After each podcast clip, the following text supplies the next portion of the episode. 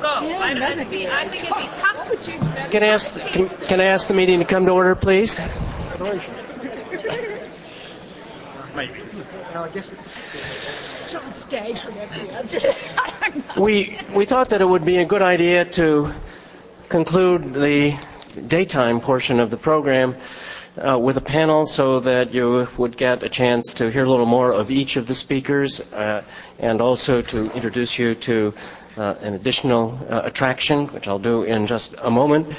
Uh, we'll go for about an hour till about uh, 5 o'clock. Uh, for those of you who are going to the, uh, who are registered for the meals, the reception will be at 5:45 in the multi-purpose room uh, where we had lunch earlier today. The dinner itself will be at 6:15, and then we'll be back here shortly before 8 o'clock for the evening le- lecture by Justice Scalia. And uh, I want, I need to say to you, I've been instructed to say to you that you will need your badge to get in um, tonight. There are going to be a great many people in various capacities, and uh, we we are only going to admit people with badges on. So please uh, please wear your badge because it's very important. We are efficient and orderly uh, tonight. I think I was also asked to say that there are going to be additional shuttles uh, after this event for those of you who are trying to get back to the parking. So I, we think it won't be a problem and also, I'm told, in the evening too. So we should have plenty of shuttles for those of you uh, who do need help in getting back uh, to your to your car. Is there anything else, Joe? Okay.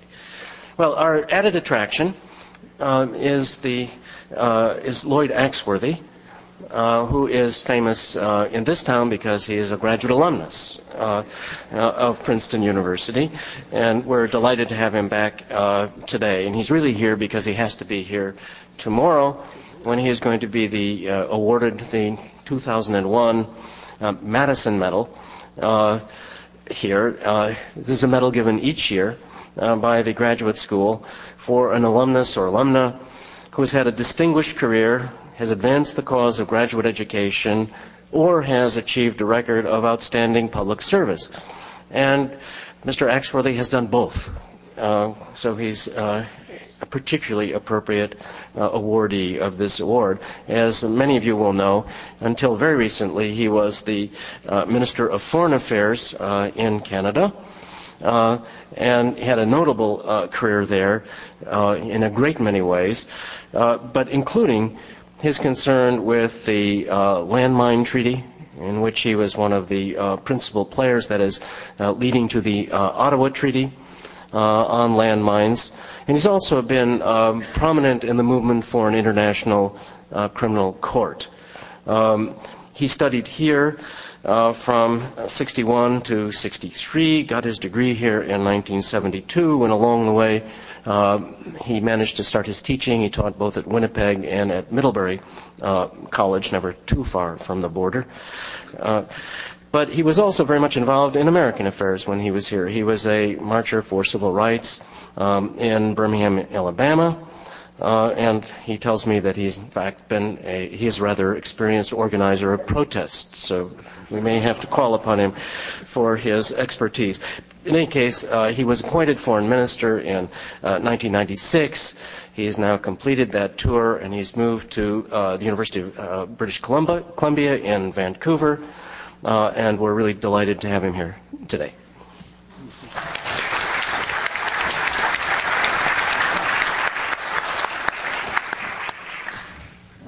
thank you very much, uh, Professor Cates, and uh, thank you very much for uh, hanging out here till 4 o'clock on a Friday afternoon. I can't rem- remember ever in my memory that McCosh Hall was filled at 4 o'clock on a Friday afternoon. Uh, I will say, if I might, just uh, give a small footnote to history uh, to President Shapiro. I was back in those days when the civil rights movement was an active force here.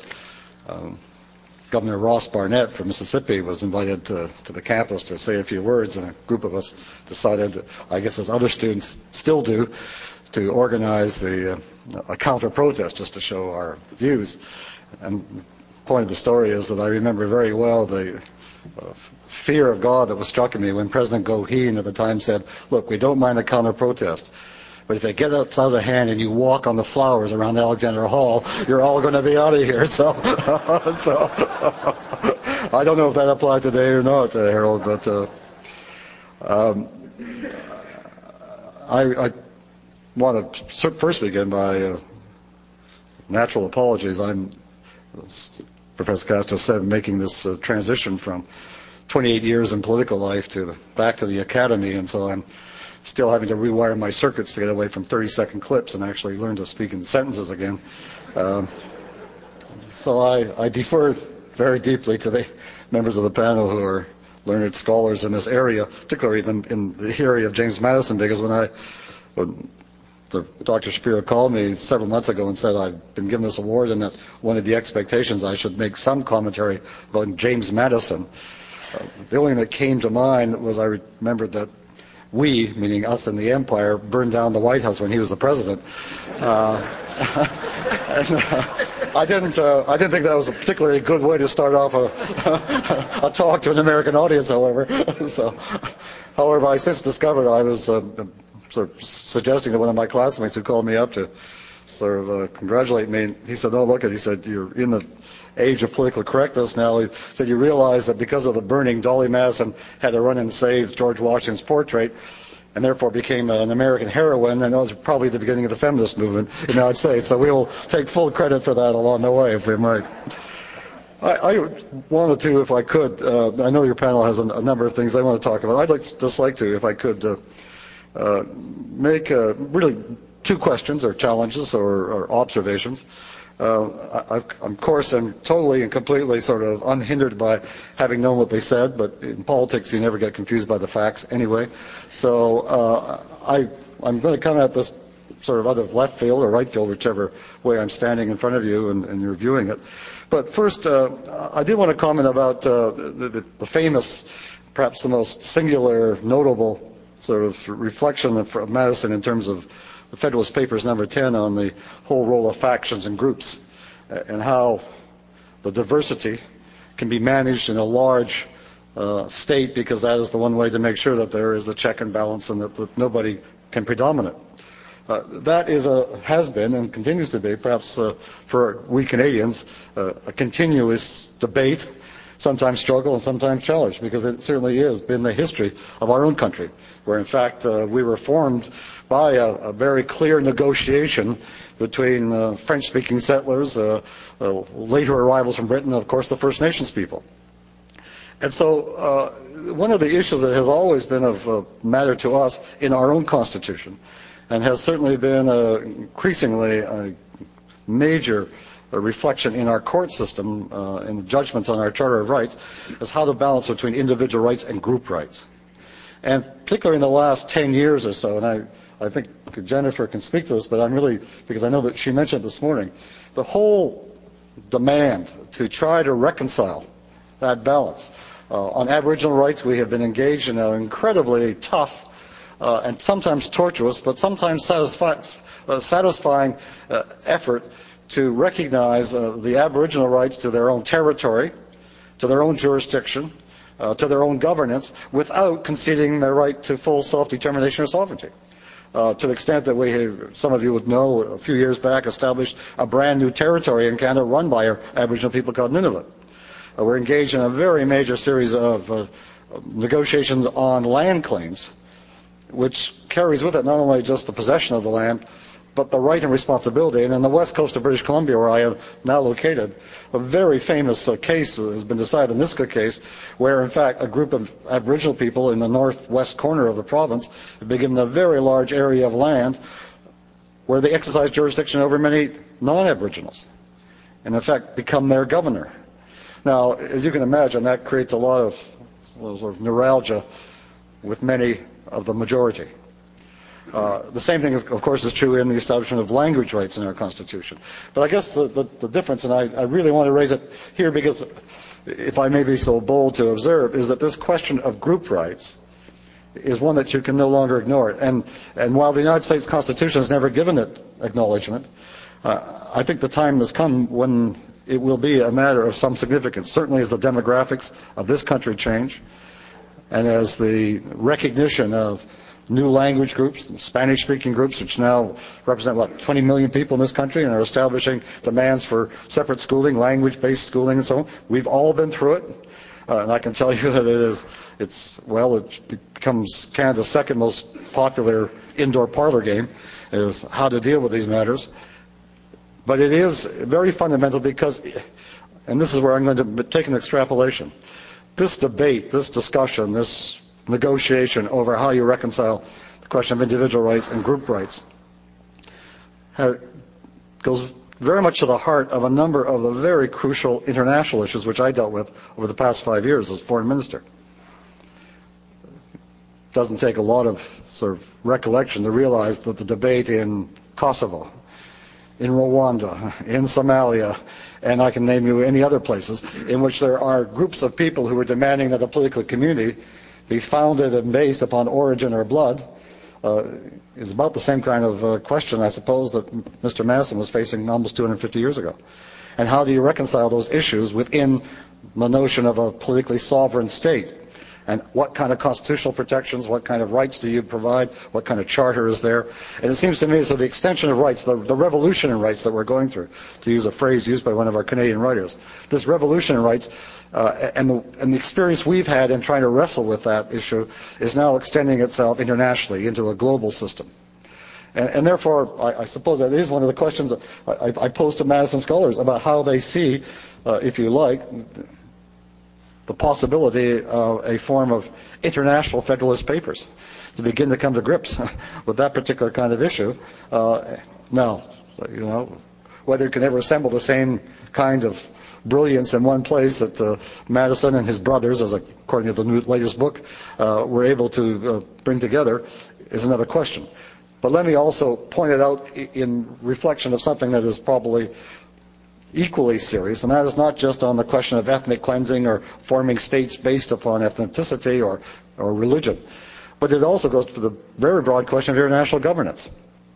Um, said I've been very active in, uh, as foreign minister in developing the Rome Statute and setting up the International Criminal Court.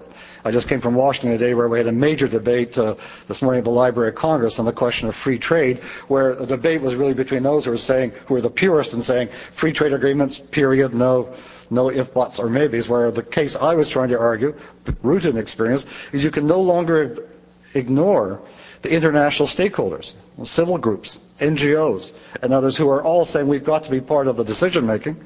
We have to be part of the policy making. We have to have our rights recognized and, and, developed, and yet our governance system internationally is so far behind the curve in incorporating that new reality that we simply do not have, if you like, any form of constitutional basis for beginning to acknowledge or how to deal with it.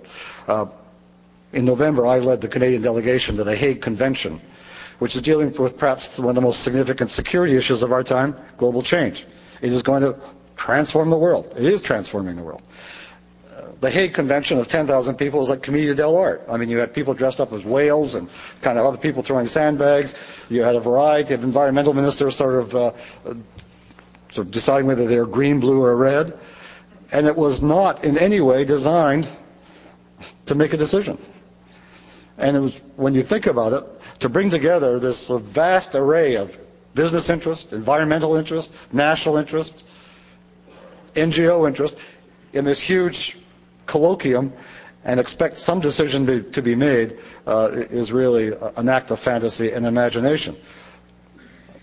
Where's Madison when we need him in terms of developing the capacity and the governance systems uh, to uh, enable us to form some form of governance? And it is particularly, I think, important in, for debate in this country where there is a, if I can be sort of bold to say, this tendency towards unilateralism as opposed to multilateralism and towards the notion of how do you combine which is the same debate that Mr. Madison and his friends went through, the whole states' rights versus national government, I think you're now seeing really being played out in the question of where's the balance between sovereign rights of nation states and the need for the international community to get its act together to begin governing on global-based issues. That's why we need, I think, an internationalist federalist paper. Thank you very much.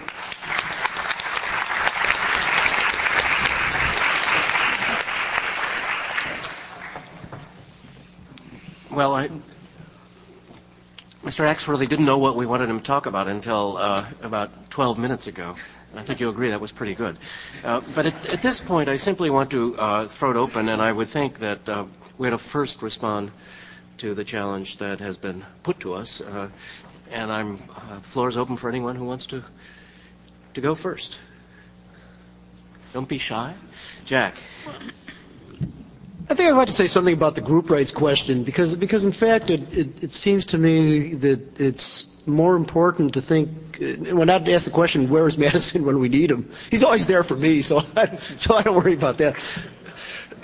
But uh, I think one of the things that we often don't recognize or that is probably insufficiently appreciated about Madison is uh, the source of his deep commitment to a liberal individualist notion of rights, which it seems to me would, would not rest easily with the conception of group rights to which you were alluding. Uh, I, I, when I read Canadian theorists, which is not often but occasionally uh, I do, I am struck by the fact that the, the dialogue about group rights is obviously much more active north of the border than it is here. And I think the Quebec problem is, is the first example of that, but by no means the only one. Um, you know, Madison shared with Jefferson uh, a uh, a deep commitment to the principle of freedom of conscience, which I think in many ways was paradigmatic for his thinking about rights. Paradigmatic in the sense that it led him to think of rights, as, as we now do customarily, and what you want us to question, that rights are essentially attributes or properties of individuals. You know, the 18th century, I'll say, in, in, in excuse me, at the midpoint of the 18th century, uh, if you ask the question, what is the general problem of constitutional rights? Uh, what's what's the simplest, most elegant way to describe it? Uh, I, I, think the standard answer would be that the problem of rights, in general, is how do you protect the people against the government? How do you protect the people perceived as a collective mass uh, outside of politics from the abuse of their fundamental rights by the concentrated power of the state and especially by the monarchy. Madison, it seems to me, reformulates the problem of rights in several ways. Um, I think first and most important, uh, from our perspective, that's to say from an American perspective, Madison says that, that that traditional formulation might be fine for a monarchy, but it's not going to make much sense for a republic because in a republic the people themselves rule. And so the problem of rights, as Madison comes to define it by 1786, 1787, is uh, not how do you protect the people against the state, or from the state, or from the concentrated power of the state, but rather how do you protect one segment of the people, which he alludes to explicitly as individuals or minorities, against the majority of the population who will act instrumentally through government. This is say, you know, the real power, and this is, in a sense, this is not unlike Pauline's formulation of the Wilsonian theory of sovereignty, though, with a couple of variations. I mean, Madison's argument is that the, the real authority in a republic is going to lie with the people themselves, and the real danger to rights is going to come from the majority imposing its interests, its passions, its opinions uh, on the minority. And then the question becomes, from the federalism perspective, well, where are these dangers going to be most uh, most likely to arise? Uh, is, it will it be the case that the national government or the states will be will, is more likely to become the captive of factious majorities? And Madison's answer, of course, is the states are likely to be more dangerous uh, than the national government. Okay, that's a kind of general background thought, but it, you know, at the heart of Madison's thinking about rights, and I think what really best explains his um, his commitment to the liberal individual notion of rights was the very early commitment to freedom of conscience that I think he formed here, that he certainly was expressing very clearly by the time he went back to Virginia in the early 1770s. It's, it's the strongest statement of his political positions uh, that he makes, even at the time when the American Revolution is breaking out. He's, he's more hung up on the fact that Virginia is arresting Baptist preachers than that the British are closing down the port of Boston. Now, where does where did Madison's ideas of rights come from? Well, I think the short answer is that he, with Jefferson, shared the kind of basic Lockean conception. excuse me, that, that on matters of conscience, each of us, uh, I want to say almost of any age, but at least each of us, as we attain maturity, is capable of, of forming for ourselves, uh, deciding for ourselves, the relative truth claims of different kinds of religious creeds. And it really is a matter of conscience. And conscience is inherently an individual attribute. You know, Locke, you know, I think Locke laid this out, you know, very well in, in, in his letter concerning toleration, but, you know, Locke's basic position is that, you know, at bottom, all religious beliefs are matters of opinion. And opinion and belief can never be coerced. Uh, outward conformity can be uh, can be maintained by the state, but inner belief always remains, a, you know, a property that we individually possess. And uh, you know what, what set Madison and Jefferson apart from Locke is that they're willing to say that we don't we we can we, we don't need to have a regime only of toleration, which might not need to include, for example, Catholics, about whom Locke was quite skeptical, or atheists, but in fact we can uh, extend a, re- a regime of, of freedom of conscience to the entire society. Why? because if we simply recognize that all beliefs are matters of uh, that, that all religious beliefs are matters of a kind of interior me- mental state and are matters of conscience, and we are always necessarily deciding them for ourselves. The individual really is the, the true category, the, the, the true rights bearer, the true holder of rights. So in a certain sense, what I'm trying to say in a rather roundabout way is it seems to me a notion, if, if, if you accept as I do, I, I'm sure Professor Ketcham, I think, would share this view as well, and probably others here, that Madison's thinking about religion was in many ways, though not in every way, paradigmatic for his thinking about rights, and that that conception was distinctly individualistic. That individualist conception, in turn, rested, I think, on the, the very powerful Lockean understanding uh, of what is the essence of religious belief uh, and, and opinion. Excuse me. That, that helps to demonstrate uh, why, if we think of Madison as a kind of founding theorist of the American conception of rights, why our tradition is so hostile to notions of group rights. That's to say, we always want to be free on our own, each of us individually, to decide which religious truth claims matter most for us, which ones we want to accept, which ones we want to reject, which ones we want to hold on to, which ones we want to exchange for some other. So I think it's one of the curious things that American Protestantism provides, in the especially in the 19th century, Madison lives to see this, um, provides a very fruitful basis for denominations to compete with one another, for people to uh, actualize their decisions, to go from one denomination to the other, from one faith to the other, to lose faith, to regain it, and so on. But it, and, you know, and, and it certainly creates a proliferation of groups who might, in some sense, be thought of as exercising group rights. And yet, under the Madisonian formulation, the real rights bearer is never the group, but the individual deciding which group he wishes to belong to. So that seems to be that. I mean, to kind of sharpen the point here, that's you know, if what I'm trying to suggest here, if Madison is a founder, which obviously is, and certainly a leading theorist of American rights, uh, then it seems to me there is a, there's a there's a sharp dis- disjunction between the kind of conception of group rights, which is you know, which is which for good reason. Uh, is so uh, you know is so much discussed today, and the original conception rooted in notions of freedom of conscience that he was propagating back then.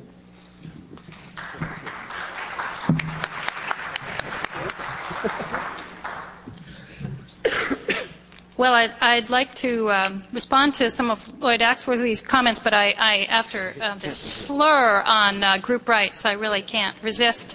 Um, uh, oh, so, of course, I agree with you as a matter of history that there is a poverty in the American political tradition. Um, in uh, giving us the resources with which to think about group rights. And, and the way that, but the connection that I think helps for people steeped in the American uh, individualistic tradition is, is not to deny that the, at, in the first instance, the bearers of rights are individuals, but to ask what makes those rights possible and real.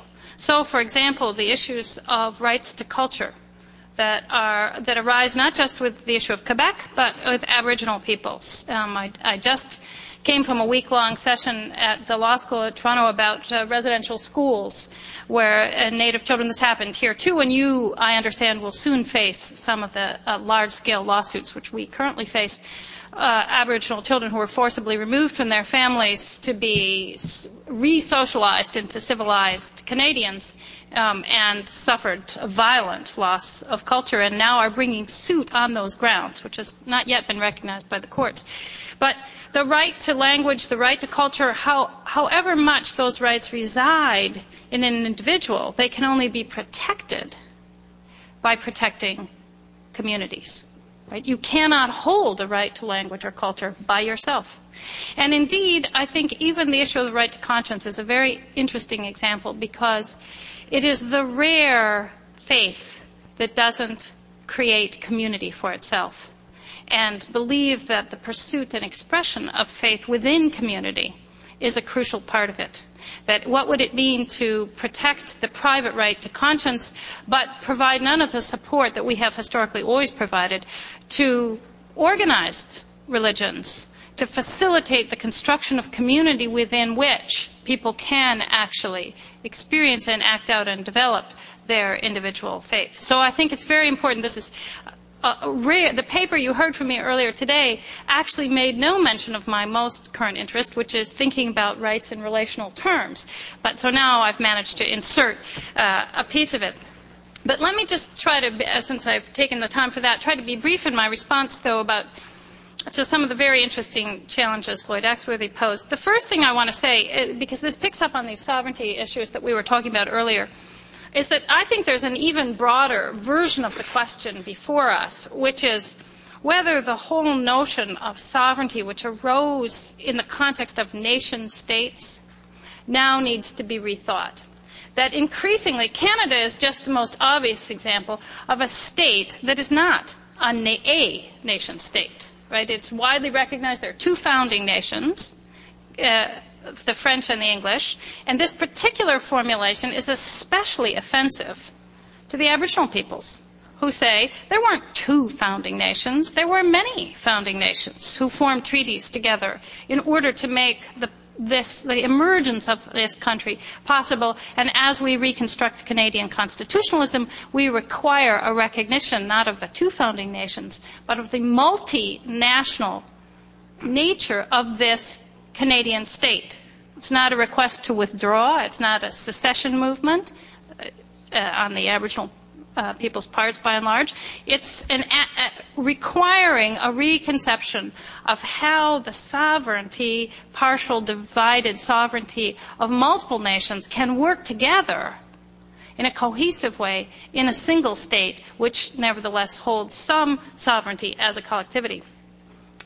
Now, the, these issues of the of the international world, which we touched on in various ways earlier today, I think is just crucial. And the, the first point is that, and I, I must say, I think one feels this more sharply in Canada than in the United States, that our participation in international agreements like, like NAFTA and GATT actually interfere with deeply held traditional aspects of sovereignty so that in particular in Canada, issues of our commitment to uh, Uh, social welfare in various ways, in the promotion of culture in various ways, are threatened by claims that the government has signed onto international trade agreements which now interfere with the capacity of that same government to exercise its ordinary sovereignty in these other realms. So that there's a, there's a very real transposition of our understanding of sovereignty as we enter into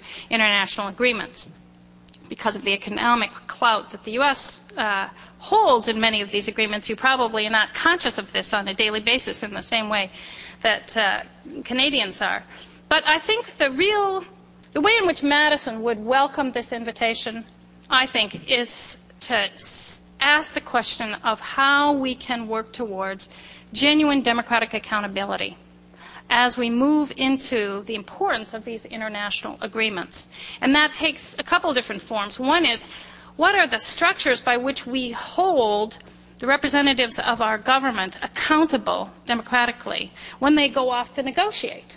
And that those paths are very unclear, and partly because many of these uh, international agreements are so highly technical. But also, uh, not just how do you make these, these international aggregations workable, um, but how do you set up within those um, emerging international structures new systems of accountability so that they can do the work they have to do of creating structures of economic, uh, international economic trade um, without losing democratic accountability. And at the moment, I think we're just collectively at a loss on this. And the kinds of things that I've heard of, I, I, heard an interesting paper proudly proclaiming that big advances in the GATT procedures, adjudicative procedures, they're going to get some precedents and, and it'll be binding in various ways, and there have been agreements to this, are so highly technical and kind of judicialized that although they work economically in terms of providing greater stability and predictability, they do virtually nothing for us in terms of the democratic accountability side. So that this old problem of how you do what we need to do for making property functional and commerce functional at this new global level without losing the accountability which we only know how to work out nationally um, is, I think, what the, the new Madison today would want to grapple with.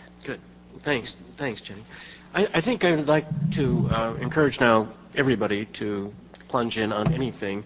So if you've got a particular bee in your bonnet, somebody said something which you thought was awful or wonderful, why don't you tell us? Here or the audience? Well, first I want to give them a chance to interrogate one another, otherwise we'll turn to the audience. Oh, you mean us? yes, you. John? Well, hearing how Madison's conception of rights is deemed to be sort of an adequate for modern needs, I follow the argument that has been put forward uh, and of course, Jack is absolutely right uh, about tracing uh, Madison's sensibility about rights to the religious liberty struggles in Virginia in the 1770s and the 1780s, uh, starting off with the rights of conscience. But one thing that's never been mentioned when the question of rights has come up, when Madison, when the issue of a Bill of Rights came up to the Constitution, Madison, of course, opposed the Bill of Rights. And one of the reasons why he opposed the Bill of Rights was he said it is impossible to enumerate the rights that might need to be protected uh, in their requisite uh, amplitude.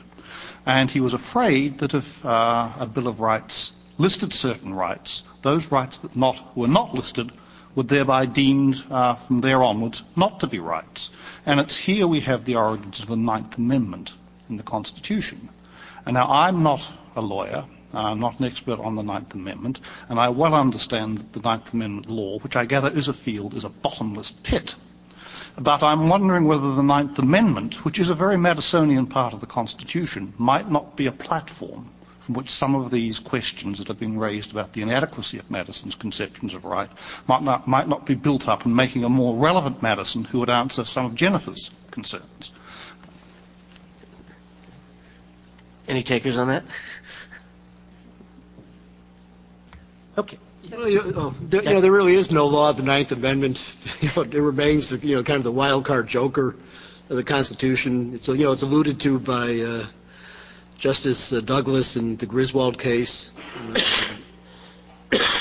Although, I mean, I, I have, I, I've often thought that one could, in fact, develop interesting theories of constitutional rights, especially as they relate to modern notions of rights, such as, you know, right to privacy or you know, sexual rights, uh, perhaps a right to die under the concept of unenumerated rights uh, in, in the Ninth Amendment.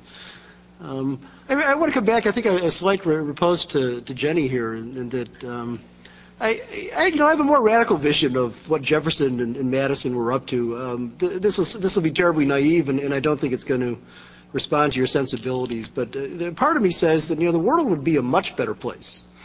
Uh, group rights, individual rights, whatever, uh, if each of us understood what I see as the essential correctness or truth of the Lockean, Madisonian, Jeffersonian formulation. As to say, I think, I think Locke got it right philosophically. Uh, in ter- in, in, in ter- the, it, the it being on, on the critical question of the relationship between the individual as the, as the rights bearer, especially in, in the realm of religion. And, you know, it seems to me when we're talking about group rights, though we talk about linguistic minorities often, but around the world we are often, more often talking about uh, groups which have a strong religious component. It seems to me that Jefferson and Madison's radical position, Jefferson himself says in, in, his, in, his, in the notes for his, his, speeches at the Virginia Provincial Convention, where he's first introducing the disestablishment uh, legislation, he, he, writes down a little bit from Locke and he says, this is good, but we can go further. This, I mean, I'm paraphrasing, but that's, that's basically what he says. We can go further we can go further. We don't have to, we don't have to stop at toleration. We can actually go to kind of radical free exercise. We'll just get everybody to understand that their religious, all our religious beliefs are essentially matters of opinion. Once we accept that, all, once we accept the truth of that premise, then we need, then we needn't fight anymore about matters of religion and public policy. And I've often thought, you know, the world would be a much better place if that, you know, if, if that admittedly skeptical uh, position on the truth claims of religious belief were more generally appreciated and accepted. It would be a good way to get people to stop killing each other or persecuting each other in the name of the, their belief in the truth of their own religious convictions. Uh, now, I don't know how well this would work in Islamic societies and, you know, in the Middle East or, you know, Pakistan or Indonesia or whatever, but it seems to me there's a very profound insight there. Uh, that is underappreciated both by Americans and I would argue by the world more generally. I think I shouldn't talk anymore right now. Why don't we take I think- other yeah. questions, I think and I'll, I- I'll answer them, I'll insert it. All right.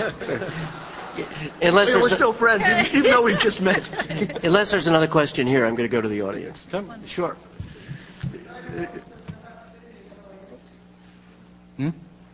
Yeah, about, uh, Can you wait just one minute, because Mr. Axworthy wants to say something first. No, I just wanted to, to again, observe in this uh, formulation that um, Madison is a Lockean and that the source is individual rights. I think in philosophy and theory that's right, but he was also, as I read him, way, a long time back in 18 Mason's class, he also was a very practical politician who wrote the Constitution on the run as he was making decisions and developed, I thought, a very workable system by which groups, which he acknowledged were the form that human nature would lend itself into formulation into groups, a way of governing those groups. Uh, which is almost a disconnect from the quote, the uh, exalting individual rights by saying factions are going to dominate political life, and therefore we have to find a way of ensuring that no one faction becomes predominant, i.e. the majority. And that, to me, is, is the political question or the governance issue. How do you begin to formulate where there is such an incredibly broad-based expression of group rights as part of the rights revolution that's taking place in the world, both in uh, democratic countries like ours, but also in many other countries, that you have to start writing constitutions that begin to take that into account and do it both at the national level, and I think eventually you have to look at it internationally, because group rights are now being expressed at the international level. And I think Jenny's quite right. You no longer live in a world where you can sort of say that we are chez, ma- chez uh, uh, Maitre nous. We're not simply not there anymore. It just doesn't exist. Please. Locke and Madison, uh, I find myself coming to the defense of Madison against Locke. uh, Locke's achievement, it seems to me, is mainly in the area of uh, rule of the majority. When it comes to civil liberties, I think he cared more about liberties of certain people than others. He actually singles out certain groups, speaking of groups, as somewhat less worthy of civil liberties. Jews, Mohammedans, atheists, and Catholics. And we have to see Locke in the context of the, uh, the revolution of 1688. Uh, and uh, so what I see is Madison taking the next big leap. Uh, and I think uh, comparing the two is uh, unkind to Madison because Madison is speaking for individual liberties. About, um, about the Ninth Amendment being uh, pit, this really confirms, vindicates the wisdom of James Madison. As you pointed out, um, Madison was against the Bill of Rights precisely because he believed that there was no way to list all the freedoms. Look at the First Amendment. There is no freedom of thought, no freedom of conscience. And what does the Supreme Court do? The Supreme Court has been forced to read these things uh, into speech uh, and so forth. And then finally, 1965, Griswold, was, uh, Griswold versus Connecticut, Supreme Court said, well, let's start using the Ninth Amendment, which says enumeration of freedoms in the foregoing amendments shall not be construed to deny or disparage other freedoms. Basically, what this meant is that James Madison was right. You cannot list all of them, uh, and he was right on another, another, uh, another count namely until about the 20th century. The Bill of Rights didn't do much good at all, and Madison had long since been dead. So at least until he died, I think he was absolutely right that the Bill of Rights itself wouldn't do much good unless the people cared about these things. And the best illustration of Madison's wisdom is, I think, in Alien and Sedition Rights. He was right there, and he could have said, I told you. Thank you very much. And other questions now?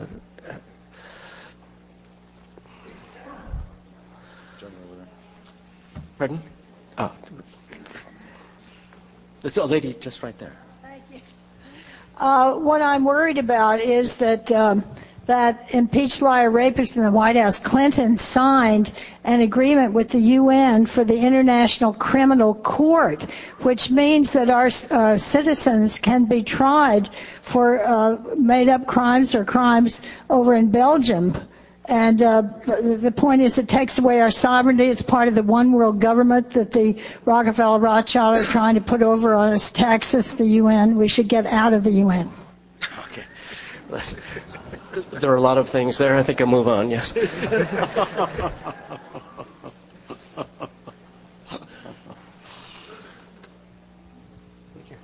First of all, I want to say I've had more intellectual stimulation today than I've had in 15 years of living in Arizona. So I want to thank you all for this.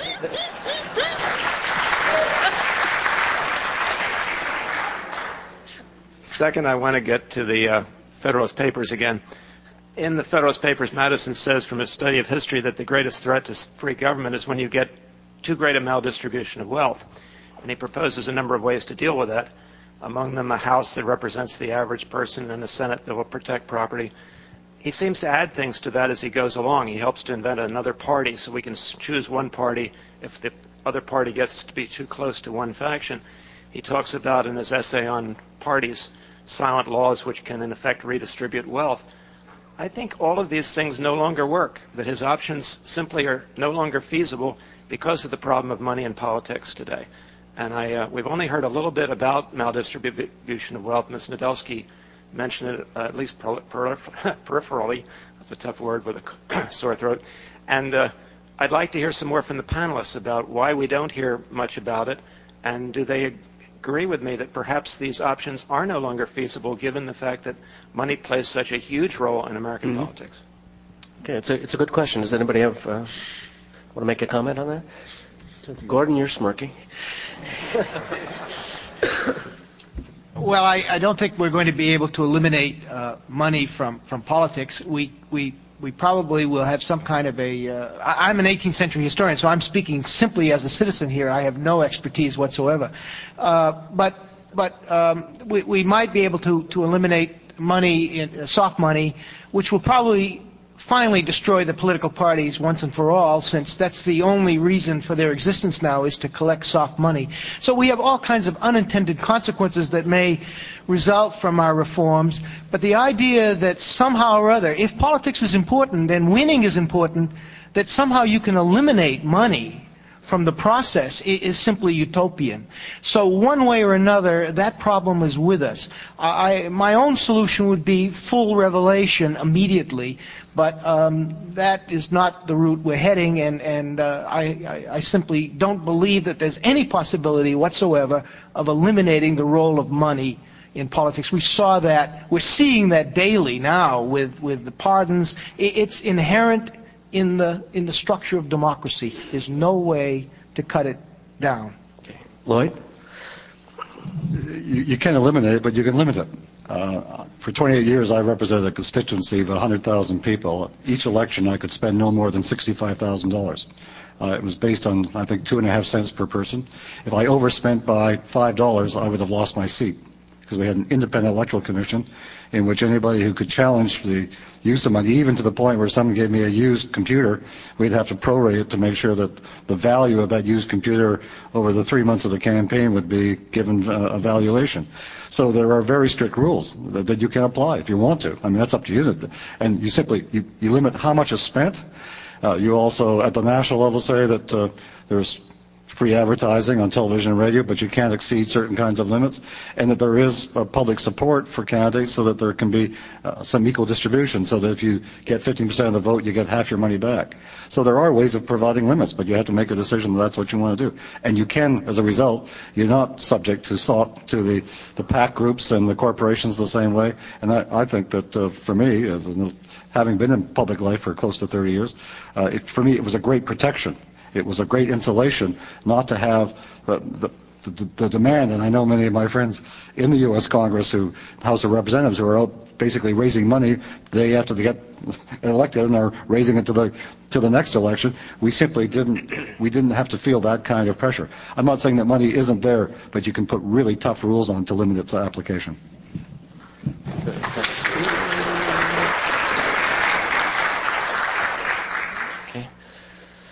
Yes, please. No, yes. There was a second half to the gentleman's question, and that had to do with economic, economic equity in the society at large. Would you speak to that issue a bit?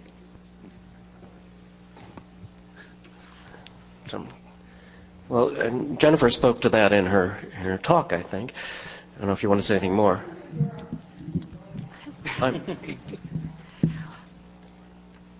Well, it's, it's hard to figure out exa- how to do this in, in two minutes. Um, but I, I guess what I would say is that I think we should take seriously our, our starting point here of Madison and the way in which he always asked, how is the basic structure of the institution going to affect who's going to be in it, how the institution is going to work, how is it going to work with other institutions, and at least to open the question of um, why it is that, uh, by and large, it's still many of there is the division between the, the Senate and the House, but even the House, these the people in those positions simply do not have the average income of the average American. That is, I think we, we've heard from.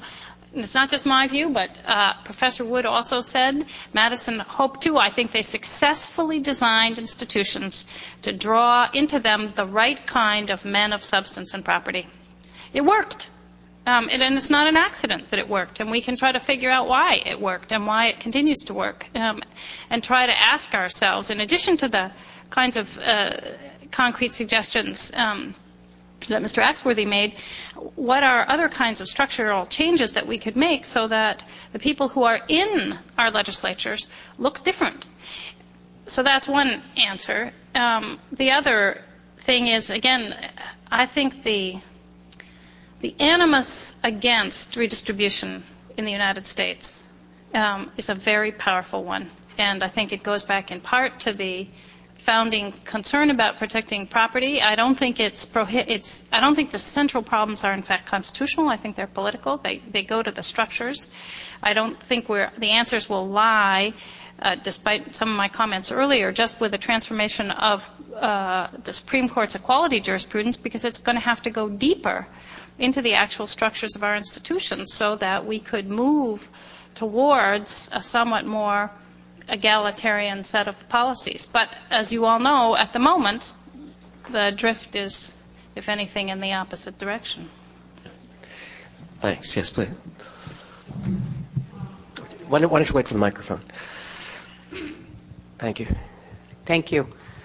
Um, I had a question for Professor Maier. I was fascinated with your thoughts, which I, due to the limitations of time, on the two Supreme Court decisions that you uh, spoke about, uh, the Maine decision and the, I call it the ADA decision, in terms of where we seem to be going.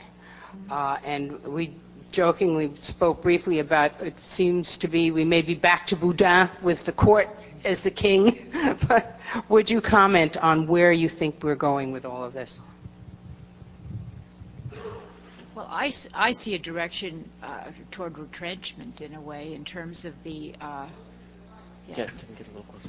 the advances we made in terms of maybe not certainly not economic equality. We know that the statistics indicate that the long-term tendency in American society wasn't toward a radical uh, dis inequality of income over a couple hundred years, and this changed what 30, 40 years ago, maybe precise, but within our lifetime, my lifetime anyway, that this has changed in an, an acute way. But there, simultaneously seems to me interesting. There are some level, some some areas in which we really do insist upon inequality. Uh, uh, I, I, you know, what I was thinking about while, while Jennifer was speaking was the widespread sense in this country that there's something wrong about the health system, that everyone should have access to some basic health care, uh, that that shouldn't somehow correlate with wealth. Uh, there's a kind of a decency, I think, in American opinion, and a willingness to go the long, the long way to go this that the political leadership doesn't seem to uh, somehow be able to pull off. I think there's been an extraordinary generosity as well toward toward minorities, and this idea that rights are individual and not group bothers me a bit because, like Jack, I'm conscious of the extent to which religious groups were very important originally in the in the articulation of rights, uh, to which African Americans were were a party to the realization of genuine universal rights in the 19th century. Seems to me groups have been in the soup for a very long time. Now, you know, the ADA decision does bother me. Uh, I don't suspect we're going to have a lot of backward stepping in terms of racial groups. The court has, seems to privilege them in that regard. But I am personally disturbed by the potential cutting back on equal protection of the law to people with disabilities. Now, you know, many of us, I suppose, at some point have said, boy, that costs a lot. I mean, this is just not a minor thing. But I guess I have personally experienced the fruit of of this new policy on disabilities in a way that's made me rethink it. That is, I've mentioned to some of you, I have a deaf student in my classes at MIT. Uh, and I teach discussion classes. I don't lecture a lot. Um, and I thought, how am I going to handle a deaf student in this class? Well, this boy was raised in obviously a wonderful family, sent him to good schools. He doesn't seem at all intimidated by his disability. He wants to participate fully. And I think because of these laws, MIT, which uh, you know may not be affected by this immediately because it isn't a state institution, has provided interpreters at tremendous cost. And you'd say, boy, that costs it. But what I realize is that the fruit of this has been so beneficial, uh, not just to the student, but to everyone else. And that is, we all stop when this boy wants to talk. We listen to him uh, students who, who may have walked uh, by a, a, person with a disability with the ordinary kind of discriminatory attitudes that a lot of people had suddenly realized, you know, this kid's as smart as the rest of us are. And he has a right to express himself. So there's these two interpreters who tell him what other people are saying and then tell us what he is saying. And it works just fine. And we've all become a little bit more humane. Now, that's a different expression of equality uh, I think it, in some ways, it counterweights the inequality of wealth, which is disturbing to me. But I think it's quite correct. We, I don't feel the same readiness in the in the in the American people to intervene. Uh, but if we're cutting back on the generosity toward people with disabilities, who else? Uh, one group after another seems to be going to possibly coming on the block. There's a cost to this in our humanity. Uh, that's my, that's my sense of it. okay. Yes, please. Can you take one back?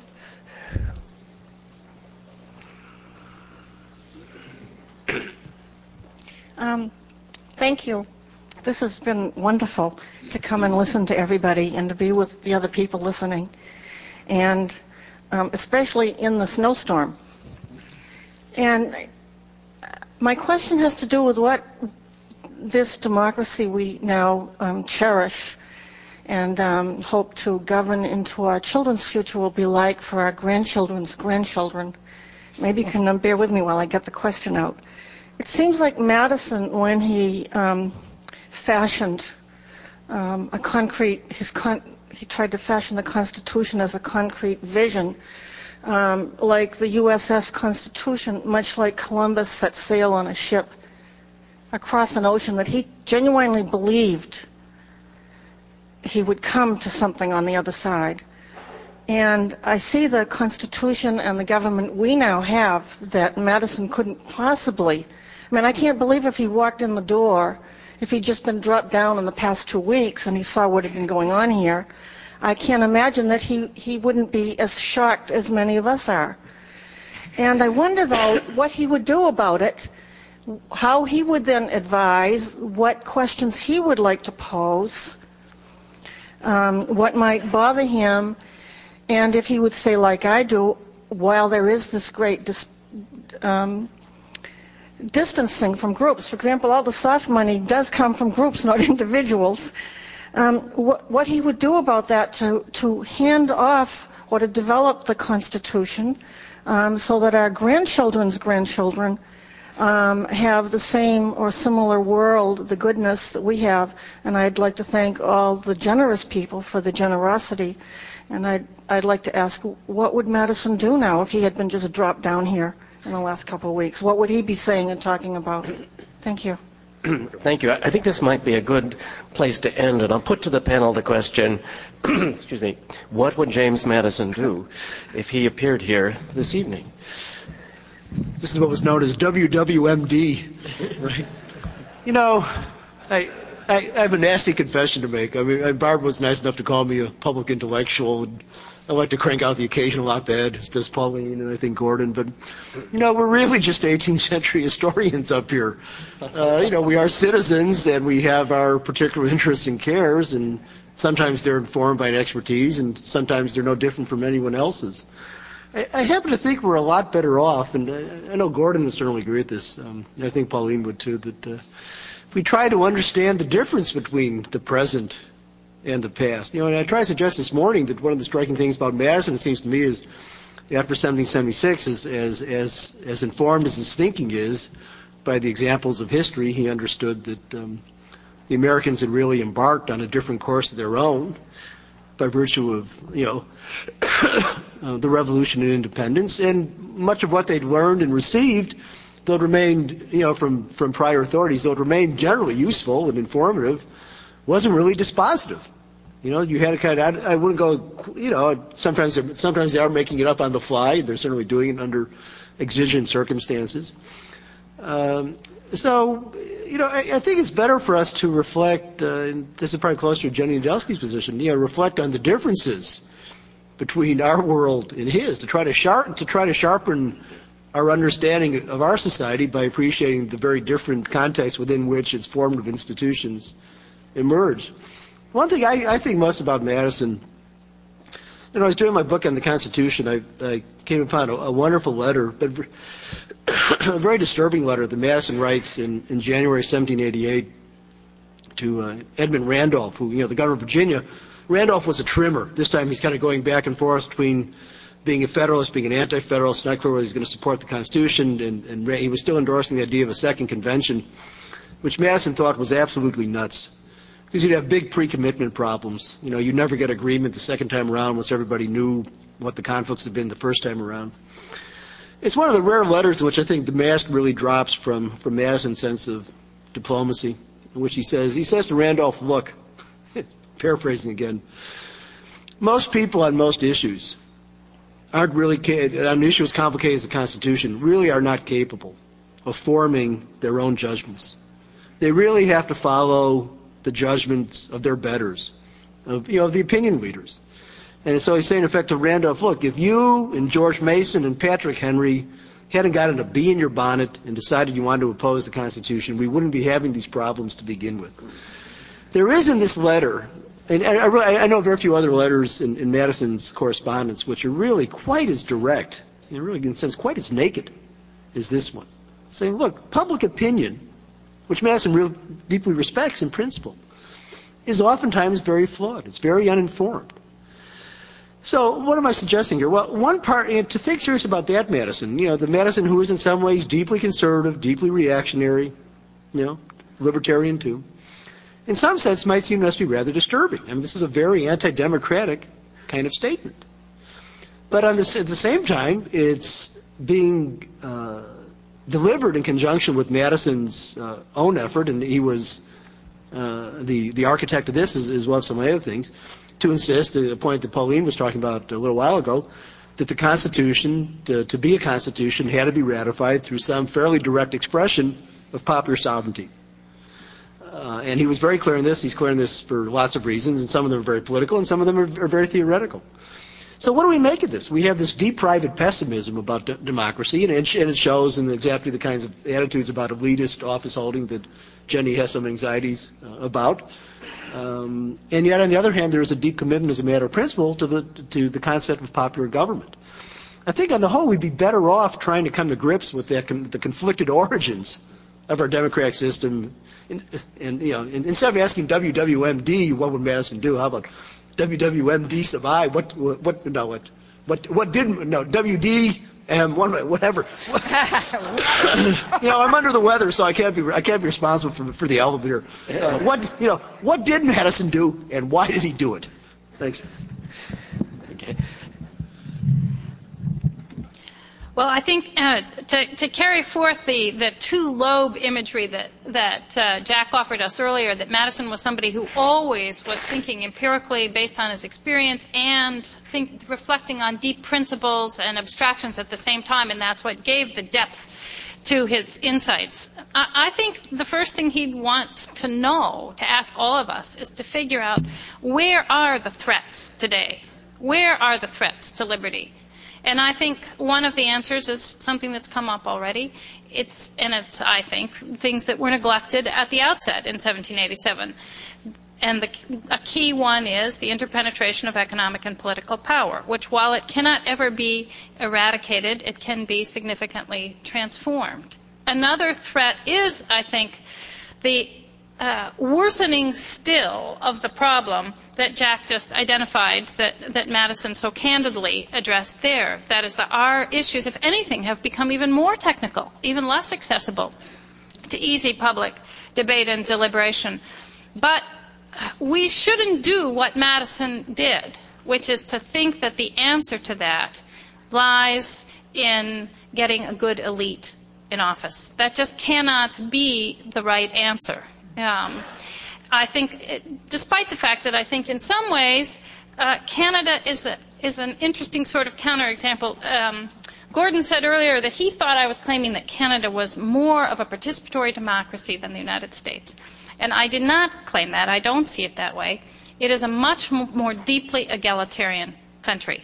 And there are those who argue that these two things are related. That is, Canada has had a benign elite, not as concerned about democratic excess ever as the Americans, and that they have used their elite power to form, to direct a country in a more egalitarian direction than the United States.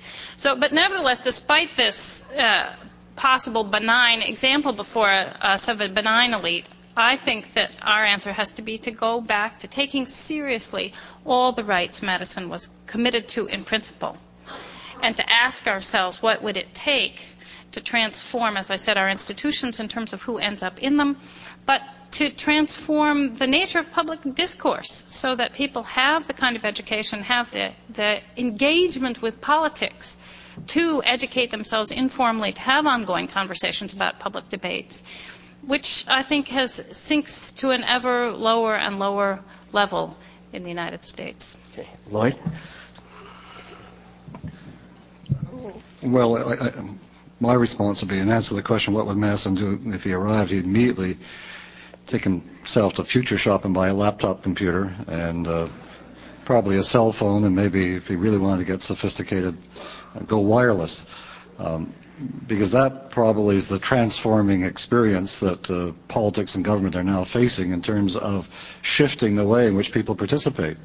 Uh, it is opening up a vast array of opportunities for individuals to get information to begin with that is unfiltered and undirected by gatekeepers, the elite, if you want to use it.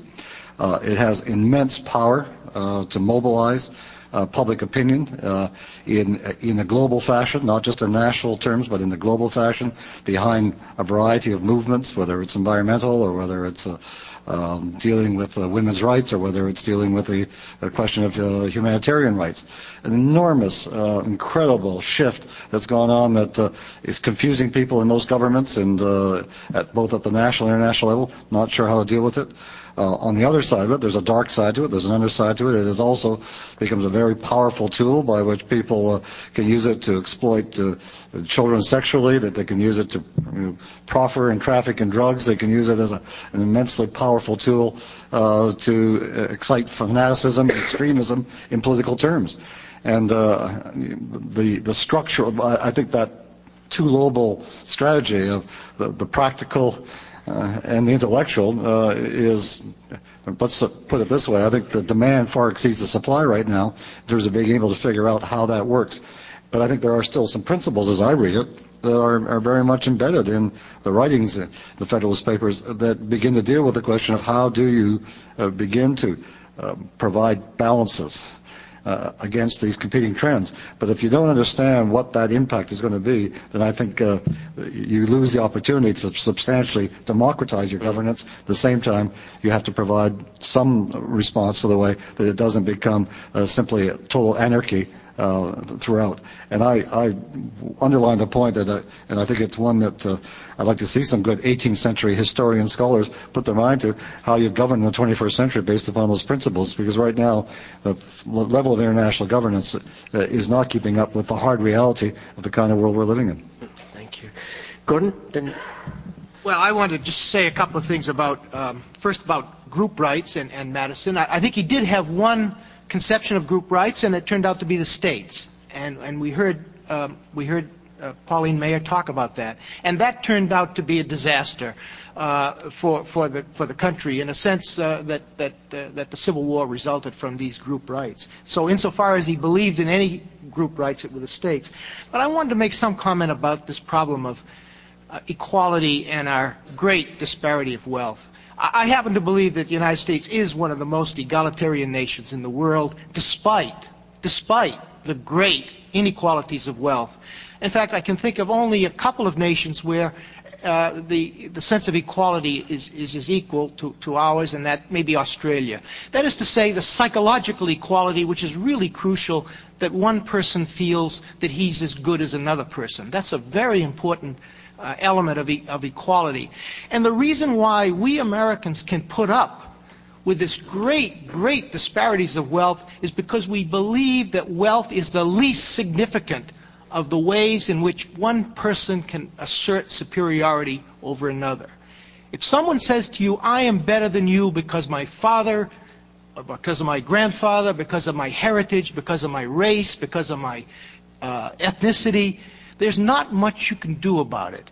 But if someone says, I'm superior to you because I have more money than you, that does not bother Americans because they say, well, all right, just wait till next week. I'll make more money. So I think that's a very important part of our, of our psyche, a very important part of the culture that allows allowed Americans in the 19th century and allows us today to put up with these gross disparities of wealth despite feeling very equal to one another. I think that's a very important part of the culture that's not easily uh, understood, I think, by people in other uh, in other nations. Good. Uh, John, want to say a word, and, and, and if Pauline does, I'll close it there. I think another way of casting the question which we're trying to respond to is the issue is whether Madison was an optimist or a pessimist about the future. And as Jack mentioned, there are deep strains of pessimism uh, in Madison's thought about uh, majorities and uh, democracy, democracy uh, and things like that. Uh, and the laws of social progress and political economy that he uh, studied and was familiar with through his education, partly here at Princeton, did lead him to envisage way down the the, passage of time, a very bleak sort of future where the distribution of property became so unequal that the property holders would be a very small minority of the population, and there'd be this great propertyless uh, mass, and this is possibly dangerous. Uh, yet at the same time, uh, Madison, although you can find pessimism, never succumbed to pessimism. Uh, uh, he was always somehow he retained a, a spirit of optimism that despite how no matter how serious the problems were, that some way uh, that the political system that he'd put in place would would come up with solutions with it. A bit of institutional tinkering here, and, uh, and in the 1820s we find occasional references in letters when he's talking about this sort of thing. And uh, he, one of the things he talked about as a, as a remedy, and I don't really know quite what he meant here, was education. Uh, education somehow might help ameliorate or uh, deal with some of these uh, some of some of these issues. And uh, education inequality, of course, is very much a function of wealth inequality, and that does make this a, a, contemporary or a relevant concern. As we might well wonder today, you know, are we in fact taking enough care of education? It's, I think it's traditional in America that sort of educational opportunity has in fact been a great vehicle of mobility and one way of softening the edges uh, of other forms of uh, inequality uh, that, arise from, from distribution of wealth. But um, uh, leaving aside all the reservations about the what would Madison do sort of question, uh, maybe what he leaves us with at the end is, is, is, a spirit that even at the end of his life, no matter how serious problems looked, he, he, he, he remained optimistic about the future uh, and that uh, there would be ways of, uh, of working out these problems and we need not get too depressed about them. And maybe that's, that's where, we, where we leave them. I don't know. You know, I was struck in, in rereading Madison's writings, or reading them in some cases, from the late 1820s and the 1830s, the extent that he was optimistic. There was a letter in which he said, I, I am hopeful.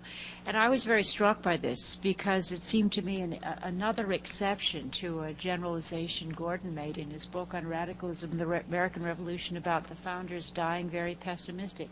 I don't think Madison did. In fact, he felt much calmer about the republic by the 1830s than he had in the 1790s for good for good reason. But I want to pick up actually on an, another distinction that Gordon made almost in passing earlier, which is one I've thought about a lot. His distinction between what we can say as historians, and here I would say not just the 18th, but hey, we work on the 19th century, and occasionally I even work on the 20th uh, and, and our role as citizens.